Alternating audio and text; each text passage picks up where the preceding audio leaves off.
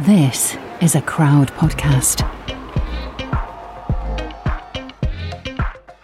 Welcome to the Fertility Podcast, where we aim to educate and empower you on your fertility journey, whatever stage you're at.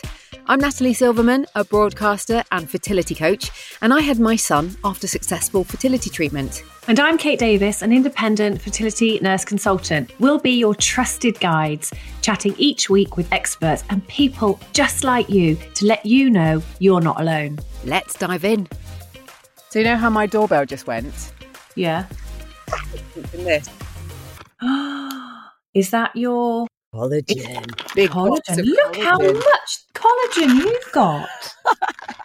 but is it the is it the um the fluidy stuff or is it the, the eatable stuff or is it tablets or is it stuff to put on your skin? I think it's tablets, but um, it? it's so well wrapped that it will take me a while to um, crack into, into it. I might have to. Um, might because I've stopped to you on that using the sachets I just didn't like the taste of them. But I'm still putting the kind of like a it's like a serum on my face, and I reckon it is making a difference. I, I didn't recognise you when you first Oh. joined me today. Right, what have I got? Oh, I've got all sorts. Hang on. Have you? I've got powder. Okay, so can you put that in a smoothie or As something? we age, our skin's natural collagen factories begin to wind down and lose the ability to make and store collagen. Collagen depletion can lead to common signs of aging. I know. With no taste, strong smell, or flavour, it completely dissolves in water smoothies, shakes, or soups, making Ah, it easy go. to Nice. and convenient to boost your daily collagen. Right, so I'm going to be drinking it. I'm going to be. Smothering it all over Oh, they're body. gummies. Oh, nice. Collagen oh, yeah, I think I saw those when I was looking at it. I Two like to five. I like a gummy. Two to five a day. That's not going to last very long. How many calories have they got in that gummy though? oh That's the God, really? Do I have to think about that? Yeah, given the fact I've lost ten pounds. Yeah, but what's more important? I am so looking at What's more calories. important, having flawless skin or um, a few calories in a gummy? Mm, Don't know if it's got the calorie count. It's uh, the sweetener. I mean, how much can be in a gummy? It's got collagen gummies with marine collagen, vitamin C, biotin, selenium, sugar, and sweeteners. ah, oh, he- okay. here's the ingredients, but it doesn't tell me the calorie count. Oh. Anyway, gummies, and then Tablets. these tablets. Nice. Three tablets a day. So surely don't take the gummies and the tablets and the smoothie every day. No, you need to see what your like recommended daily. My face. You'll see me in a month. I look like a new woman. Recommended oh, daily. hang on. Oh, what's this? Oh, I've got effervescent. Oh, crikey! got- Well, you've got every single one that they do, then, don't you? Yeah. Okay. Excellent. Thank you very much, Bioglan. Yeah. I will update you. I'll update you and then we'll. Uh, I would also suggest doing the skin stuff on your the Rubby serum. skin. Yeah, I think it's. I do do think it's good. I'm going to get some more of that, but I you really can't. you. Look, look, look, look, look, that's not bad, is it? I think Yeah. I've got some elasticity back, Some poof back. given the Some fact that I'm getting to a very important birthday at the end of the oh, year. Oh, yeah. Oh, yes. Right, it's July. So we're month seven of 2021. Let's see how often Kate mentioned her big birthday. I So won't this is Mark mention it. one. I won't mention it very often because I know you I'm won't. scared about getting to a big birthday. Well, right, I'm going to make a note. July the 1st, first mention. Of big birthday. That's why I'm on my- weight loss. That's why you're on the collagen. I'm on on the collagen on a weight loss because I'm determined by this big birthday, which is mentioning no no numbers. No numbers are mentioned. We're just talking about referring to it as we're just referring to it as a big birthday, but we're not mentioning the number. And I'm determined that yeah, I'm going to be a stone and a half lighter. And given the Super fact sexy. I've lost ten pounds in four weeks, come on. That's a very good rate of weight loss. Well done. Right, should we get on with um, this podcast chat? Yes, we better had. Let's wait for the man drilling your uh, wardrobe to stop. I know. Sorry, it's going to be pretty on and off all day. Well, that's okay. Welcome to another episode of the Fertility Podcast. I don't know whether or not I've included the, the preamble about the collagen and the birthday. Um, if I have, then I'm glad that you're still with me. If I didn't, Kate and I were just having a good old chinwag because I've had a load of um, collagen supplements sent to me, and Kate has been using it. And uh, she's got a big birthday coming. That was what you might have missed if you Yeah. if you heard it. You know what we're talking about. Kate has a man drilling in her house. If you hear it, I heard it just before. Can you hear it? Can you not hear it now? He's, he's no drilling stopped, so again. that's all good. We've got a really bumper episode for you. So this is going to be quite a brief intro. What you're going to hear is a conversation that Kate and I had with Clare Ettinghausen from the HFEA and Katy Lindemann, who is a brilliant patient advocate. You might already be following her on social media. and Raj Mathur, who is a clinician as well as chair of the British Fertility Society. And you'll hear us talking with Clare and Katie first, and then Raj. And I've bumped them all together rather than us kind of chatting in between because I just wanted you to kind of get it in the way that Kate and I had the conversations because we had the first the first one uh, with the four of us, and then we spoke to Raj kind of back to back, and it was a bit full on, wasn't it? But we managed it okay, and I think we Raj had a few problems, didn't he, te- with his tech? But other than that, we were pretty okay. Well, through the joy of editing, I resolved the, the the problems where he was getting louder and quieter. So hopefully, the audio quality will be okay. If it sounds a bit different, it's because we had to use Zoom, and Zoom's not great when we're editing.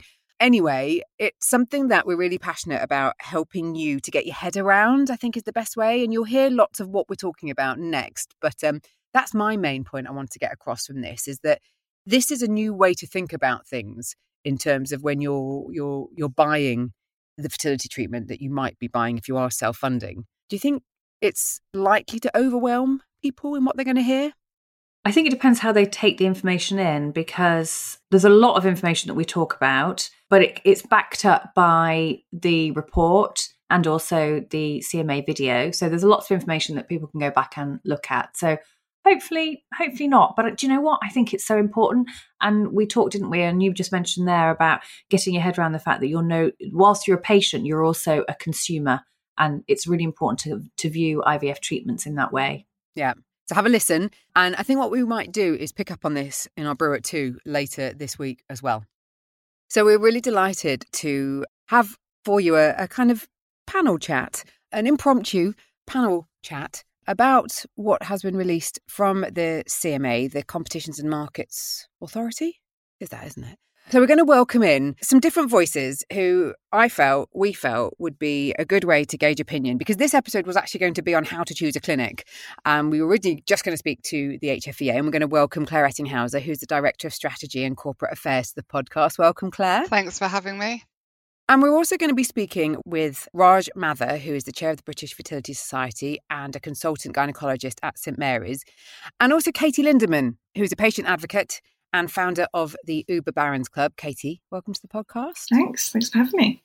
And it was really just to get your thoughts on where we're at, because this is the first time something like this has been done in it. Is it 20 years since the sector was reviewed, or is it the first time? I thought there was a 20 year number floating around. I think from the HFEA perspective, so we were set up 30 years ago now. Um, and this is the first time we've been able to work with other bodies who have powers that we don't have. So, the Competition and Markets Authority and the Advertising Standards Authority, because the fertility sector's changed so much over the last 30 years.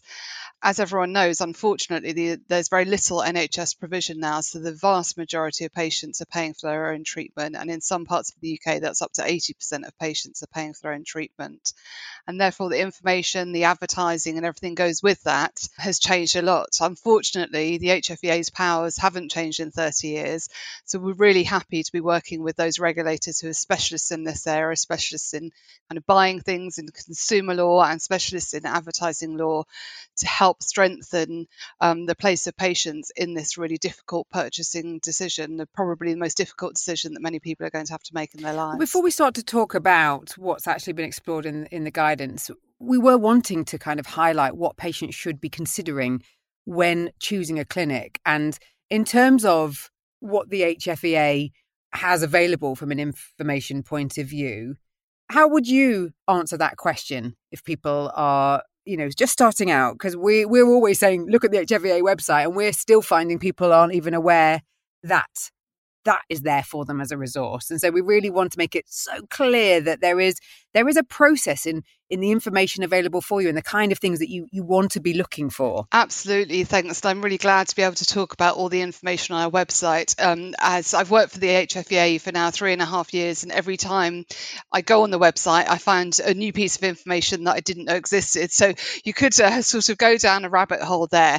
And we know we need to get better, um, particularly before patients even start treatment, at getting them to our website. And, you know, thank you for giving us the opportunity to talk about it today. Um, so, on our website, you'll find lots of different types of information.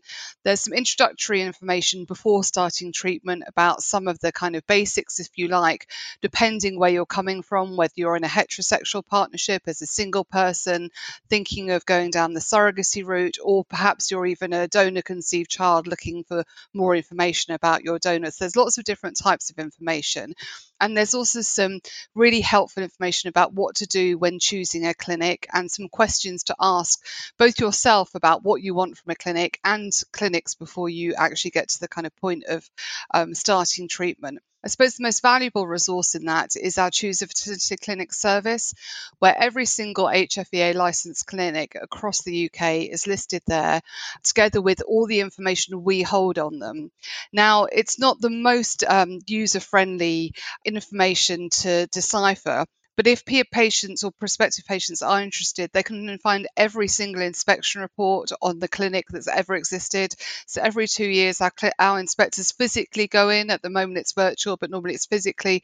They go in and they look at every aspect of both the health and the safety and the support that patients are given by that clinic. So if people really want to drill down, they can find some really interesting and helpful information there. I think it's taking a step back there's a lot of talk about which is the best clinic in terms of success rates.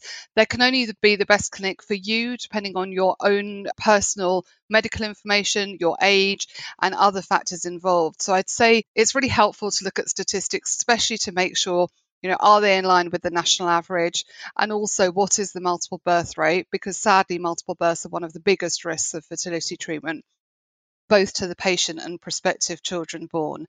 So look at those success rates, but also look at how convenient is it? Is it somewhere you can access? Because there will be many appointments, though some of those are now virtual. There's many physical appointments. Is it somewhere you can access? If you want to drive, can you park your car there? What emotional support is offered? What access will you have to people with expertise there, whether it's doctors or specialist fertility nurses? Is there eligibility criteria and do you fit into it? What's the waiting time? And particularly if, you, if you're using donor eggs or donor sperm is there a particular waiting time that you need to look at so i'd say all of those things and go to some virtual they're now virtual at the moment go to some virtual open days talk to other people and have a look at what other patients say on our website about the clinics you're interested in. And Clare, I I find the Choose a Fertility Clinic feature on the website really useful and I use that with all my patients and help them to narrow down what would be the, the best clinic for them. Sometimes I think they feel a bit of frustration that uh, success rates sometimes because obviously there's a time lag if you're getting to that two year point from when you last went through all the clinics, and that can sometimes be a bit frustrating for them. But I do find it incredibly useful and would encourage anyone to check it out because it is the mo- one of the most useful facilities. And I often say to patients, once you've found the right clinic for you, you're actually halfway there because you feel so confident and comfortable with your clinic. And that that means so much. If, if, you lose that confidence and comfort in your clinic then that's not a great place to be. But if you can start off on a really positive note i think it's so useful absolutely and i think it's really important to recognize that the right clinic for me might may not be the right clinic for someone else so you know we all have different um, things that we consider to be kind of the most important and um, just because your you know your friend or someone you know through an online chat has had success through one clinic, it doesn't have to be, you know, you might may choose to go to another clinic. Just a word on success rate. So our numbers are always um, about a year and a half to two years. Kind of, we've just published the 2019 data, and I recognise that's very frustrating. Obviously, we have to wait for clinics to report the outcomes of treatment to us, and that naturally takes time. I suppose the other thing to say is, you know, year on year, we generally don't see a massive change sort of a, a, quite a small change in percentage. I know that there's so many things that can make people very nervous and perhaps going, well, this is 2019 data. I don't know what's happened recently. Of all the things, um, the probably the numbers haven't changed that much year on year. So you could look at the pattern over the last few years and compare a number of different clinics and see how they've changed, but also look particularly at your age group because age is still um, the single most important kind of predictor at this stage of how likely treatment is likely to be. So look at kind of make sure you're comparing your own situation. Some clinics sometimes only put numbers of patients that they've treated that are below a certain age group, and therefore, if your age, for example, 38, and you're looking at figures for a 32 year old, that's not going to be really helpful. So kind of try and put yourself kind of what am I comparing? Is it my situation? And comparing like with like. And that's why it's really useful, I guess, to look at your success rates on the HFEA website rather than necessarily paying too much attention to the clinic's success rates because, like you say, they may only be presenting that information in a particular way. So it's much better to go to the regulator and get that information, isn't it? Well, certainly we can provide the national figures. Some clinic information is useful because you may fit into kind of a particular category of patients that they treat, maybe based on your past medical experience. But I would say, you know, like any website, it's a shopfront, isn't it? It provides information. I hope that with our guidance and the guidance of the CMA and ASA, that information is accurate, is timely, and is checked, and is compared to the information that we hold and verify. But at the same time, what you see on a website shouldn't take away those individual conversations when patients have consultations. If you know, I see this on your website, on the HFEA website, what does that mean for me? We've done a recent report into the experience of black and ethnic minority patients and found that unfortunately for black patients success rates over the last 10 years have been significantly lower. So again if you are a black patient or coming from a particular ethnic minority you really want to talk to your clinical team about, you know, do I need to think of something different? Does ethnicity or will it have an impact on my likelihood of success? So there's a lot to think about there. Yeah, thanks for raising that actually, Clare, because we've talked about it on a recent podcast. So if you want to learn more about the um, reproductive health inequalities of Black and Asian women, then do please have a listen to our previous episode because it's all in there. Yeah, we'll put a link in the show notes and we'll also put links to previous chats we've had with the HFEA in terms of going into more detail about the website. We've also spoken with an HFEA inspector in the past. But just to update everybody, Raj is not going to join us for this chat. So we will be talking to Raj after because technology has defied him. So we will get Raj's thoughts on this because I know, Katy, you were on a panel, and Clare, I think you were on the panel chat as well that the, the Progress Educational yeah. Trust had had in conversation about this. And Katy, you've done a lot of work talking with patients in terms of what they felt they needed for the consultation. It'd be really interesting to get some of the kind of standout concerns that were raised in those conversations that you had.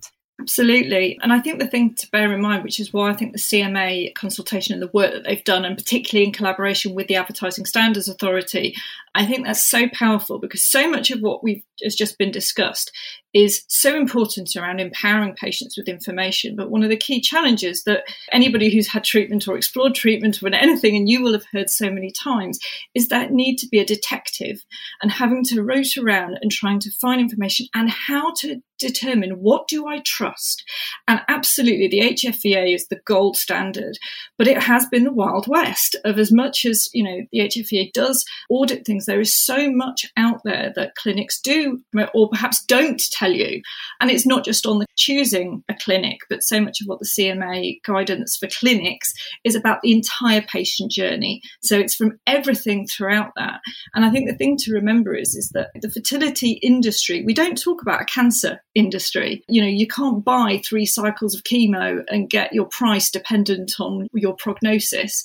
I have epilepsy. When I go to my neurologist, I don't get a big list of treatments from which to pick and choose. But infertility, we do, and it is an industry, and this is the only area of medicine in this country where we are patients as well as consumers, with the exception of cosmetic surgery, cosmetic dentistry, cosmetic medicine, which are medical procedures to treat aesthetic concerns. Infertility is a disease. We are treating medical concerns.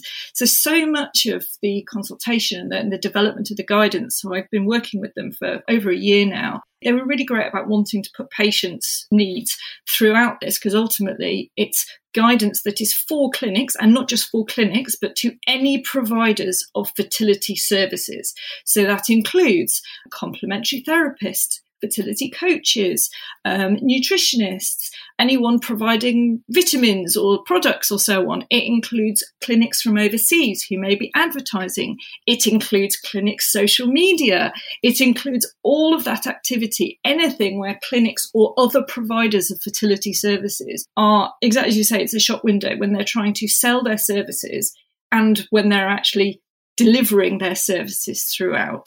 You know, the key thing is around going, what can I trust? How do I make decisions? And so much of this is trying to affect the other end, essentially. It's trying to have enforcement, to have requirements. This is not about new requirements for the law. This is all existing consumer law. What this guidance is, is for clinics and providers of services to be aware of their obligations, their legal obligations under consumer law to make sure that patients are treated fairly when we are choosing and buying and using fertility services. So, so much of this work has been around trying to make it easier for patients by making it standardized and accurate for what the information that they provide to try and make it easier so that we're not having to run around and be detectives and trying to understand well okay what's the difference you know that the difference between why are the success rates so different on their website to the HFEA website? And to understand well because you're supposed to understand the difference between per embryo transfer and per embryo transferred. Yeah we shouldn't have to be detectives to be able to understand what these differences are. So, being able to have the requirements and making sure that informed choices have to be informed by information. And it is, you know, one of the things that was so valuable and the work that the CMA did and that we did was around going, what is it that patients actually need and specifying this. So in the guidance, it's not just, oh, yeah, well, we've got some information. It's making sure that proper information that genuinely enables us to understand and make informed decisions is provided that is accurate and timely. It's so interesting how the conversation around what we need in this instance feels like it's been really, really considered from the patient with what's gone on and reading through the 85 page document. The things that were discussed could only have come from patients. You could so tell, and it was brilliant to see. And yeah. and it's part of why we do what we do with the podcast and the conversations that Kate and I have in our community because there's so many questions all the time about this. And especially with what's happened with the pandemic. And we've been saying, speak to your clinic, speak to your clinic. And actually, last week we just shared an episode which had looked at some research that had been done into the impact of treatment being halted in May to June 2020 and the conversation about the anxieties around it and how the lack of all the failings from clinics at that point because everybody was finding their way and how to communicate and those that did go digital quite quickly and do the meetings on Zoom and the patient advisors or the counselors on Zoom instant you know much more instantly than others put themselves in, in a better position. But that voice from the patient community, as we know, because we're in this space and we're involved in the Instagram community and what have you is so strong that for it not to be taken into consideration would would obviously yeah. have mm. been an outrage. And it, knowing that someone like you was at the forefront of collating it katy for me instills me with confidence. I'll give you one example of that difference. So w- one of the things they said was pricing. It needs to have transparent pricing. Patients don't think about it in terms of price what it sells for. We think about cost what is it actually going to cost us? So simply saying clinics can say, oh, we have transparent pricing because they have a line by line list. So it's all there, but you have to tot it up. So it's things of when is a cycle, not a cycle. Sometimes they include, you know, say all inclusive package, but it doesn't include blood tests, it doesn't include medications, it doesn't include this, and different ones would include different things. And so actually, you know, some of the exercises that I did with them was to show, you know, here's various different clinic websites. They'll say, you know transparent pricing but actually when you look at what the headline cost is and what a basic no frills no add-ons cycle is based on those price lists you could end up with a headline price of £4,000 or £5,000 per malfactor, but actually just taking into account blood tests and, you know, all of the kind of medications, the kind of things that are not add-ons, but are core to a cycle. They are core, but they are not necessarily included. So that is the difference. Simply saying clinics have to provide transparent pricing, well, they can say that they are doing, but to say that actually from patients, that patients should understand what the cost is. That's a real difference between thinking about it from the clinic side or the provider side and thinking about it from the patient side. Well, thank goodness for your involvement because you need definitely need that patient voice. And obviously, you've been involved from a patient advocacy point of view.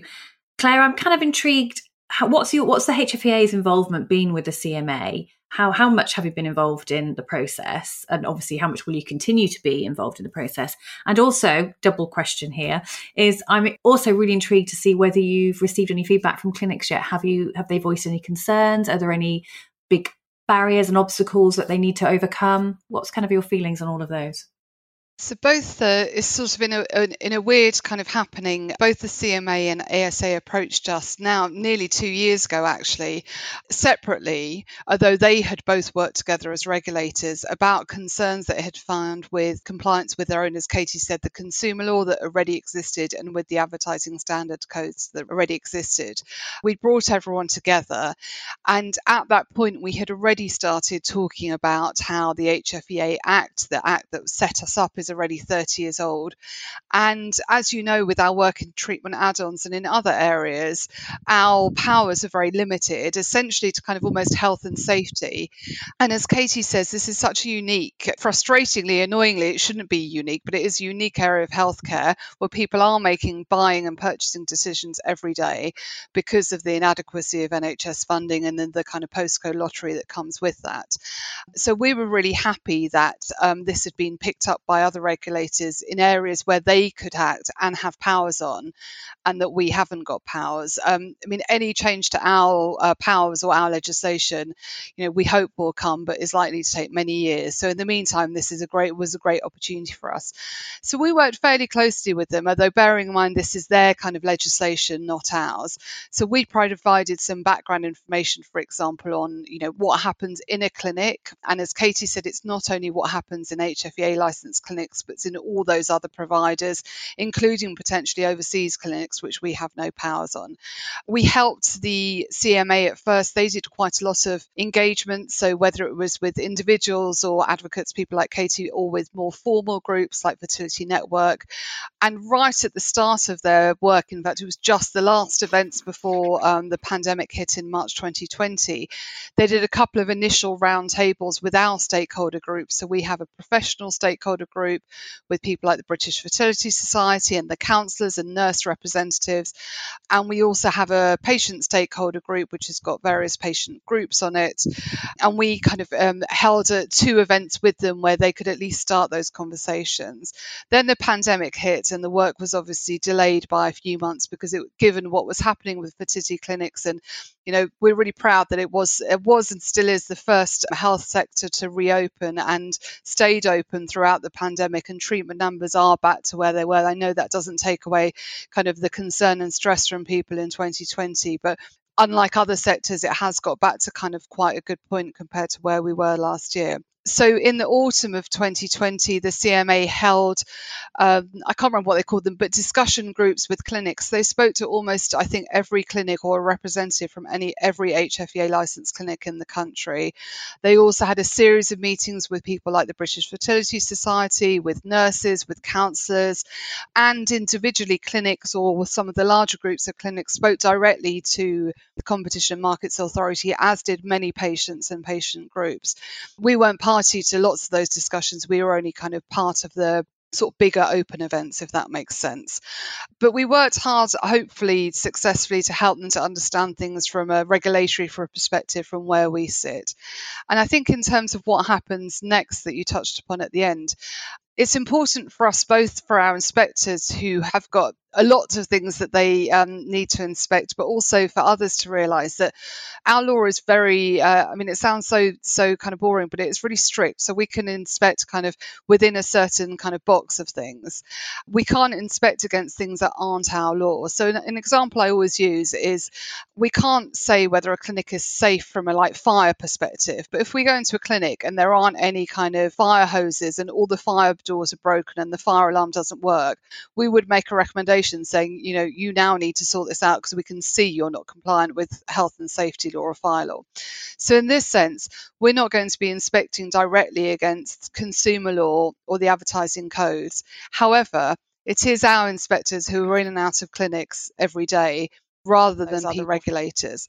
So we are working with them on kind of where our powers finish and their start, what happens, which frequently does happen when we receive either complaints directly to us or whistleblowing from members of staff, or actually often very frequently clinics complaining about other clinics, particularly in terms of what's on their website and advertising, what we do with those um, concerns and how the CMA and the ASA may use their concerns when they look at whether clinics and others are compliant with their recommendations. So, in relation then to kind of the guidance coming out, what feedback have you have you had from clinics, and what are their concerns, if any? So, in relation to it coming out a few weeks ago, we haven't received any specific concerns as far as I know to date it has been a while in the making. So, as I said, last March, just before the pandemic hit in March 2020, or the kind of lockdowns happened, was when the, the sector, I guess, was first made aware that this work was going to be happening.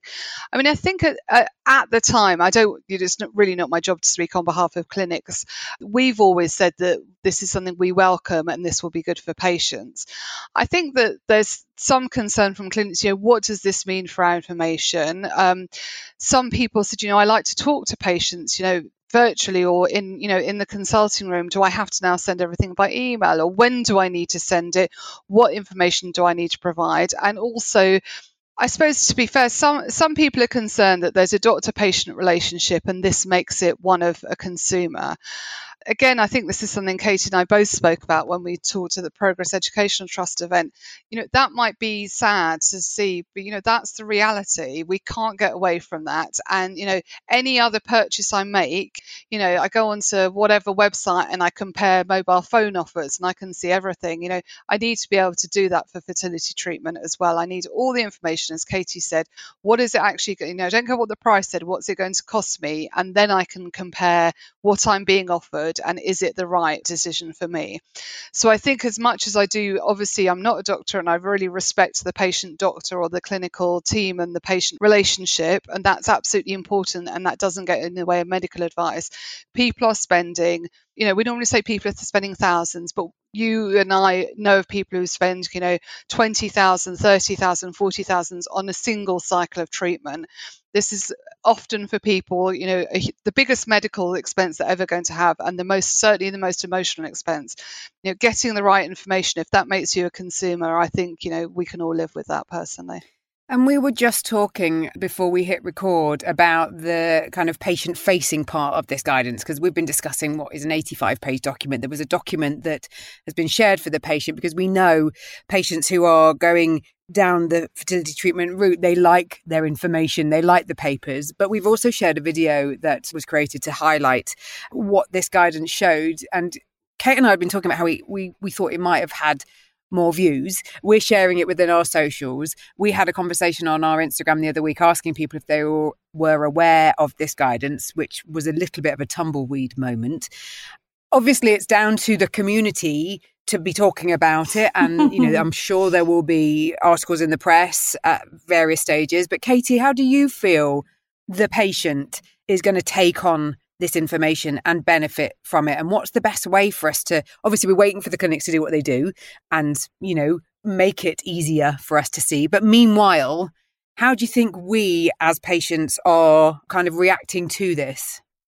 I mean, I think that is you've hit the nail on the head there because I think this is this is about others doing stuff to make sure that it is you know they're meeting the requirements and actually joining the links between the consumer law and what the HFEA do.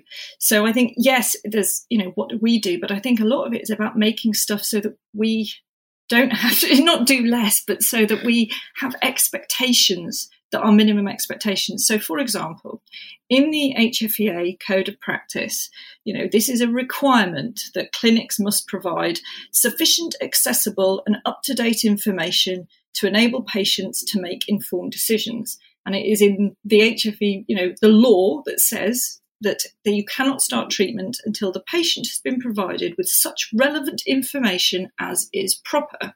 But the problem with this, and again, this, you know the law around informed consent, is that it has to be defined. You know, who defines what is proper? And the problem is, is that so much of this has been down to the patient to have to keep asking and saying and chasing around and having to do that work. And actually, so one of the things that was really important, and I guess you know part of the consultation was was that this was very industry facing and what they wanted you know they wanted to hear from patients and they you know they went out and they did research but you know it's quite wieldy it is industry facing so one of the things that i worked with them on was around going how can we set up surveys and things to kind of what are the most important things that they want to know? And what are the most important ways to make it digestible?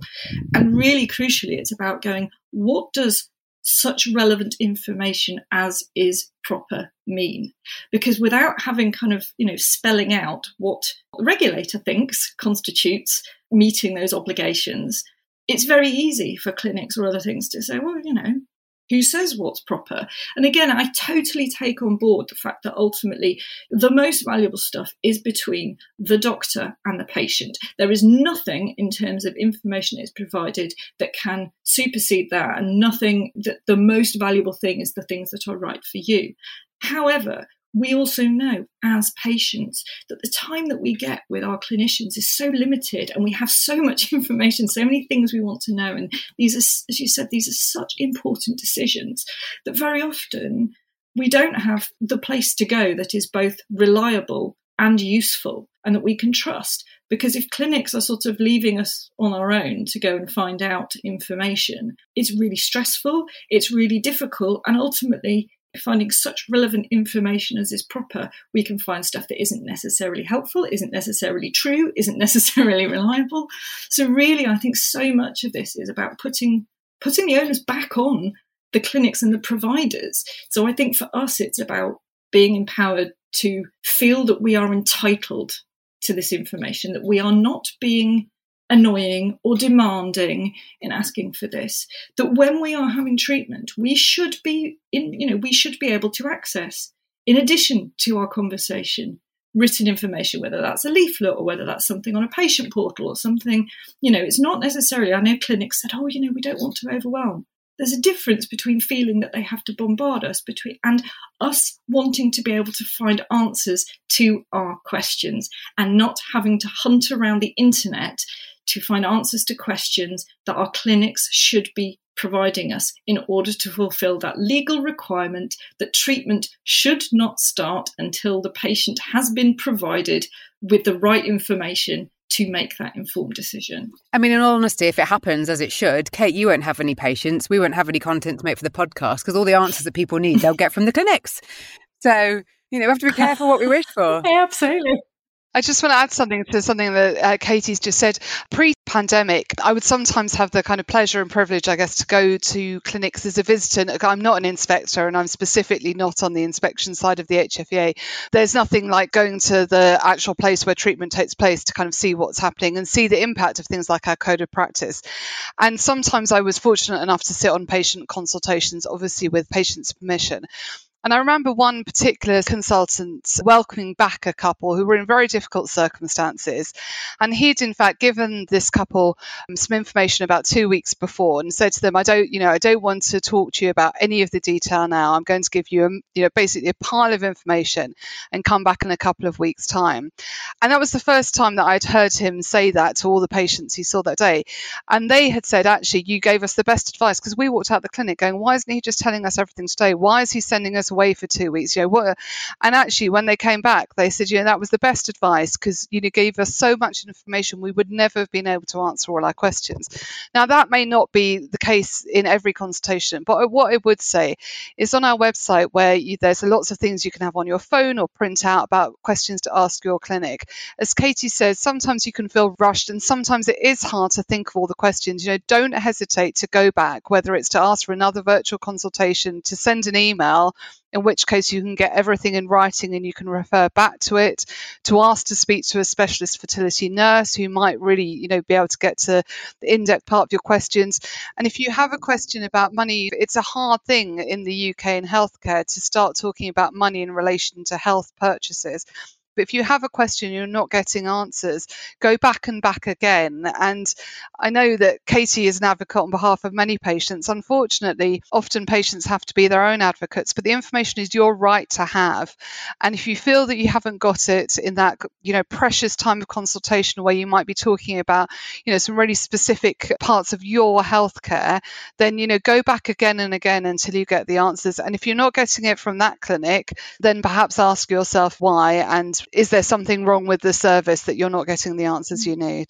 Yeah, it is your legal right. It is not a nice to have absolutely 100% right and the point is is that some clinics are brilliant at this some are less so you know and uh, absolutely we have to be our own advocates it's about feeling empowered to say i should be able to expect not just a quality of service but it is my legal right to be able to get this information and it is my it is a legal requirement. You know it's so difficult in that kind of doctor patient and the clinical relationship. It can be it's really daunting and there is a power imbalance but the fact is we are entitled to it and you're not being bothersome if you're asking questions. It is absolutely incumbent on them to be able to answer. And I couldn't agree more with Clare about part of finding that is right for the clinic is that you're, you know, that they mm. should be able to and they should willingly. You might have to keep badgering, but that is that is their responsibility.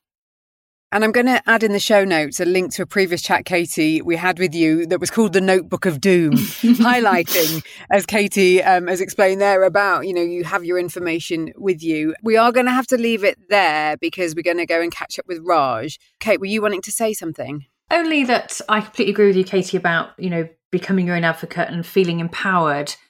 But it is so difficult for, for some women, not all. Some can be feeling you know very strong and empowered at that moment and can actually ask all the questions. But for others it might be so so hard to do that when you're sitting in front of a doctor who in their eyes is holding actually the key to their future and also in their eyes is incredibly knowledgeable and you don't want to disagree with your doctor when you're sat in front of them. And that's really hard. And it's difficult to actually educate women and empower women to get over that in many ways. Well thank you everybody for your thoughts in a, quite a concise way there. We're going to go and grab Raj quickly. He's given us a 15 minute window. So we've just had a chat with Katy and Clare about the HFEA's involvement with the CMA guidance and Katy's involvement in the consultation phase in terms of being like a patient advocate. We were really keen to get your thoughts on it as the chair of the BFS and also as a clinician. Obviously, you're working in the NHS, but I'm curious as to the conversations that you might have had with your peers. So I know you're short of time. So do you want to just tell us how you feel about the fact that this guidance has been produced? Uh, the first thing to say is that actually, on a personal level and a professional level, I actually welcome that there is this guidance because what it is doing is it's making it easier for clinics to meet responsibilities, legal responsibilities that they've always had, but which there has never been any clear guidance to clinics on how to meet those. So it's not producing any new obligations on clinics, but hopefully it will allow clinics to meet those responsibilities better uh, to their patients. So I, I, also think that the CMA have uh, consulted widely. Uh, certainly, they've consulted the British Fertility Society. They've had meetings with different parts of the fertility sector, as far as I can tell. So I think there has been a reasonable consultation, and patients have also fed into it. I think a lot will depend on how the guidance is policed and implemented. Whilst I think overall it's it's a really good thing, but there are some elements to it which seem to me slightly complicated and i'm not sure quite how it will work in practice so uh, the cma's division uh, you know into three stages where you have to provide information and it seems to me that particularly the type and the extent of information they want in the first stage is I think in practice that is just too much information. For instance, it says that when the patient approaches you, is doing their preliminary research, you, then you need to tell them all about add-ons and the evidence or lack of evidence for add-ons and the risks of add-ons I, I think that is just excessive. And i think that is just not how clinical medicine works. You don't go into it talking about absolutely every risk everything from the word go. Uh, and i think that is a misunderstanding of how a clinical encounter works. The second thing is that you do need to leave it to the discretion of the physician in how and at what stage they introduce certain elements of, of clinical discussion we shouldn't take away completely the doctor's discretion in when the doctor wants to discuss certain risks and elements of, of a patient's treatment because in my experience it is it isn't you always a good idea to say everything upfront at the start when the patient is still researching uh, which clinic to go to or even researching whether to have fertility. You think raj that that would be too much information in one go and that the, the, the risk of the patient being overloaded with information at that point I think I think a lot of these steps do risk that, and I've made that point repeatedly. Uh, and I think a lot of the focus and a lot of the debate misses the fact that when it comes to actual fertility treatment or any medical treatment in practice, there is a kind of relationship that exists between the doctor yes. or the, the caregiver and the patient. And that relationship has to be one of trust. And the patient has to know and believe that you're on her side and will do what it takes to help her achieve her aim. And I think that is the fundamental relationship. And I think if we instrumentalize a lot of this and if we put a lot of structures around it, I think we do actually erode the central relationship, which we don't talk about enough, because actually that is the most critical thing for patients. I guess there's a risk of it actually, although we, we want patients to have all the right information, it almost becomes a bit of a tick box exercise, doesn't it? Definitely, definitely. And I think if there's a lot of prescription on when you do this and when you do that and in what form you do this, what are the information you need to give and what exact words you need to use, then I'm afraid it will become a tick box exercise. And I think that, that that can have implications, unintended implications for the care that patients get.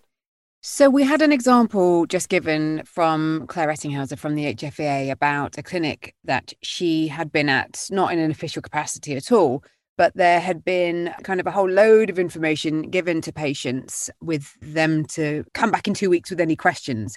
As an example, from the conversations that we have in our communities, patients are so hungry for information that they're asking each other and they're asking us. So I totally hear what you're saying, yet I still feel, as a former patient, that there is this real hunger to get a real idea of what this thing is ahead of you and almost then you can pick and, and I know totally about the overwhelm. We talk about it all the time. It's the reason that we make the podcast. Yet there's also that argument is why can't we just have all the information? So I suppose there's a fine line of what's the right information at what time, isn't there? That's what they're trying to map out. It's the right information, the right time. And also, Natalie, if I may say, there are times when you need to actually listen to a podcast and actually listen to your peers. And there are times when you need to talk to your doctor. And those two times aren't exactly the same. Do you see what I mean? So the responsibility on the clinic to give all that information. Now, I'm not saying that you know that we make it a responsibility of podcasts, although I think you'll do the job extremely well. But, you know, there are times when different modes of and different sources of information. What we need to do is ensure that there is good quality, reliable information out there, and that it is available in a diversity of formats, and that patients are able to access it. And I think making it essential or a contractual obligation to provide all the information all the time to all the patients. I'm kind of exaggerating here, but you, you get the point. I think making it a contractual obligation risks undermining the kind of softer aspects of care, which are very important aspects of I'm care. aware that we don't have much longer with you, Raj. I just wanted to ask quickly about the kind of feedback that you might have had from colleagues in light of this guidance that clinics are now looking at how they're going to implement. So we've discussed this in our executive committee and we, we support the introduction of these guidelines in, in principle. There's no, no doubt about it. Several members of our executive committee participated in a session with the CMA, which um, uh, when they were developing this. So after that, I haven't had any direct feedback yet, but it's very, very early days. I do know, and clinics have told me that they've put in place quite a lot of changes to their paperwork, their contract, etc. And I think some of the clinics also need to look at training the staff because it isn't necessarily the medical staff, it might be the administrative staff even who liaise with patients, talking to them about terms and conditions and so on. So I think there's a lot in the guidance, which is not just to do with how clinicians conduct themselves, but with the, with the kind of commercial relationship. And I think the clinic as an organization has to take steps to make sure it's meeting its legal obligations. Thank you, Raj. I'm aware you need to go. So I do appreciate you giving us your thoughts on this, and we'll, we'll be talking more about it, no doubt, in the future. Thank you very much. Pleasure. Just tell me what you thought. Tell me what you thought of the chat with Katy and Clare. I think I just, my biggest frustration is I just wish the HFEA had the legal jurisdiction to be able to police the clinics more. I really, really do. And I just find it extraordinary that that isn't already there. But then, as as Clare said, maybe you know her legislation around that is thirty years old, and maybe that will change in time. But it will take a long time to change, and it it will be too late for many people currently. I think talking to Katy, oh my God, has she so hit the nail on the head with regards to the patient experience? And thank God for her, because as you said, in that CMA report, the thread of the patient experience goes all the way through it from beginning to end. So, aren't we lucky? Aren't we lucky that somebody as knowledgeable and experienced who's gone through all those pitfalls and has, and luckily has the ability to advocate for herself, aren't we lucky that she was there yeah involved in that. Katy is an an, an inspirational character in in the time is. that she. I mean, she's been she's been having conversations with patients anyway because she's been kind of compiling her book for the last couple of years, and it would have just been an obvious thing for her to to get more mm. involved. But as she was saying, she was kind of coming up with survey ideas and the way to extract that information because there's so many things that were unclear and people were and are unsure of. But when you look through the different kind of nuances of language, and she said about embryo transfer or transferred, it's mm. so subtle mm. that you like. I mm. know how I read things. I skim read, and especially when there's big mm. chunks of text that are important, it's like my brain goes into overdrive. So knowing that that has been yeah. thought through.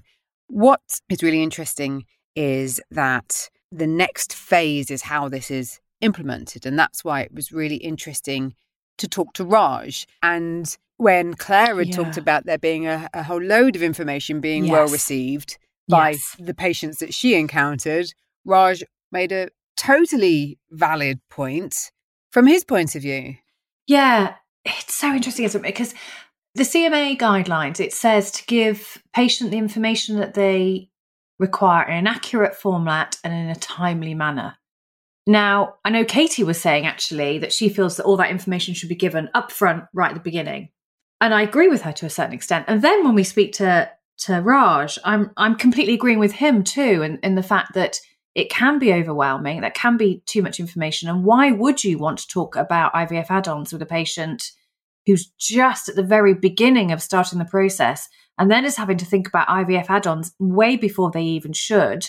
Is that right? Is that fair to do to do that? I don't I don't know the answer, but I agree. I, I you know it's, it's so difficult, isn't it? Because I find myself agreeing with what Katy was saying, and then I found myself really understanding it from a clinician's point of view when Raj was talking about and about the patient relationship with the clinician and how you would lose some of that, and there is that danger of it becoming a tick box task, and therefore you've lost the intricacies of that patient conversation at the right time.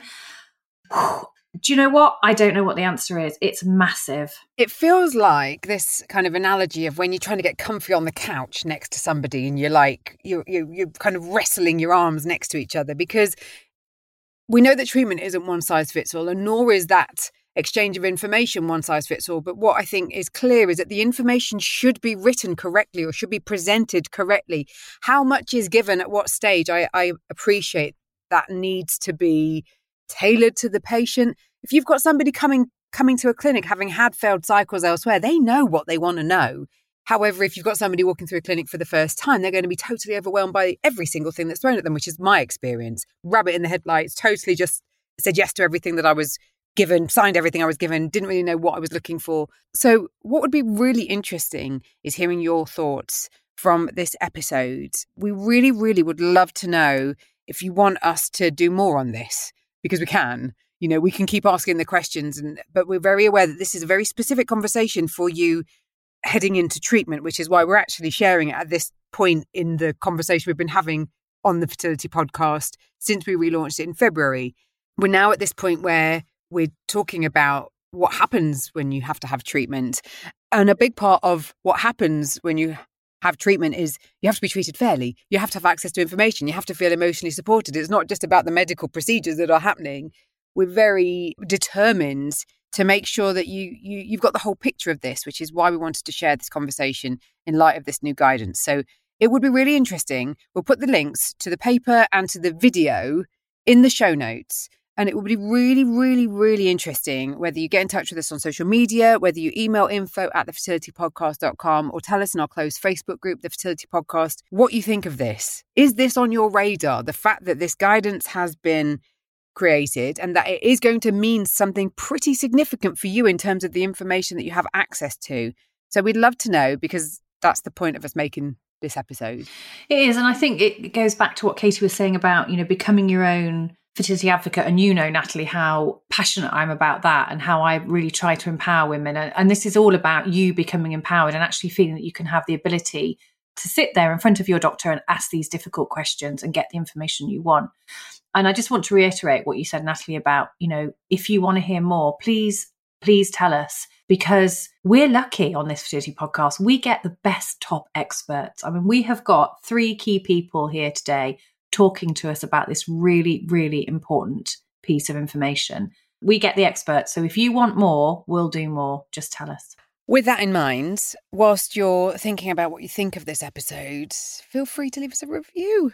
On a lighter note, you could leave us a review over on Apple Podcasts, just going, Do you know what? This was exact. No, I'm not going to tell you what to say. But to leave us a review and ideally with five stars would be lovely. And as always, do follow us on our socials. Actually, before we give you our socials, let's have a little bit from Dr. James Nicopoullos because, as well as the brilliant people we have on our show today, we also have our resident expert. Here he is. Ask the expert. Ask the expert. Ask the expert. Ask the expert. Ask the expert. Okay, this is a bit of a curious question. It's kind of about how clinics work out which IVF protocol to use and the dosages for the IVF stims, because what they're saying is that they've experienced some consultants using antral follicle counts and others using the AMH blood test. Yeah, I think those two are the best markers for assessing egg reserve. And I think most people will probably use both because usually they, they correlate. Usually, if you've got a good AMH, you've got a good antral follicle count. Every now and again, you don't, and then I'm probably I probably err on the side of the AMH a little bit more because it's less user dependent, less scan machine dependent, but the data suggests they're very similar. But thereafter, once you've got uh, a steer on egg reserve, you know, there's lots and lots of talk about protocols. If you do really, really well, the doctor will say how clever he is. If we do, you do badly, somehow it'll be the ovary's fault. The, the truth is somewhere in the middle. In if you look at the, the big data, the big studies, there's no great evidence to suggest one protocol is better than the other. There's no great evidence to suggest that one type of injectable FSH is better than the other, despite what drug companies might say to you. Now, it doesn't mean that individual patients may not benefit from one from the other, but you know, the data suggests a lot of this is very, very similar. So then often it becomes a choice of, of safety. So if somebody's got a very, very good egg reserve, we want to make sure you minimize hyperstimulation risk. So then you use an antagonist or a short protocol.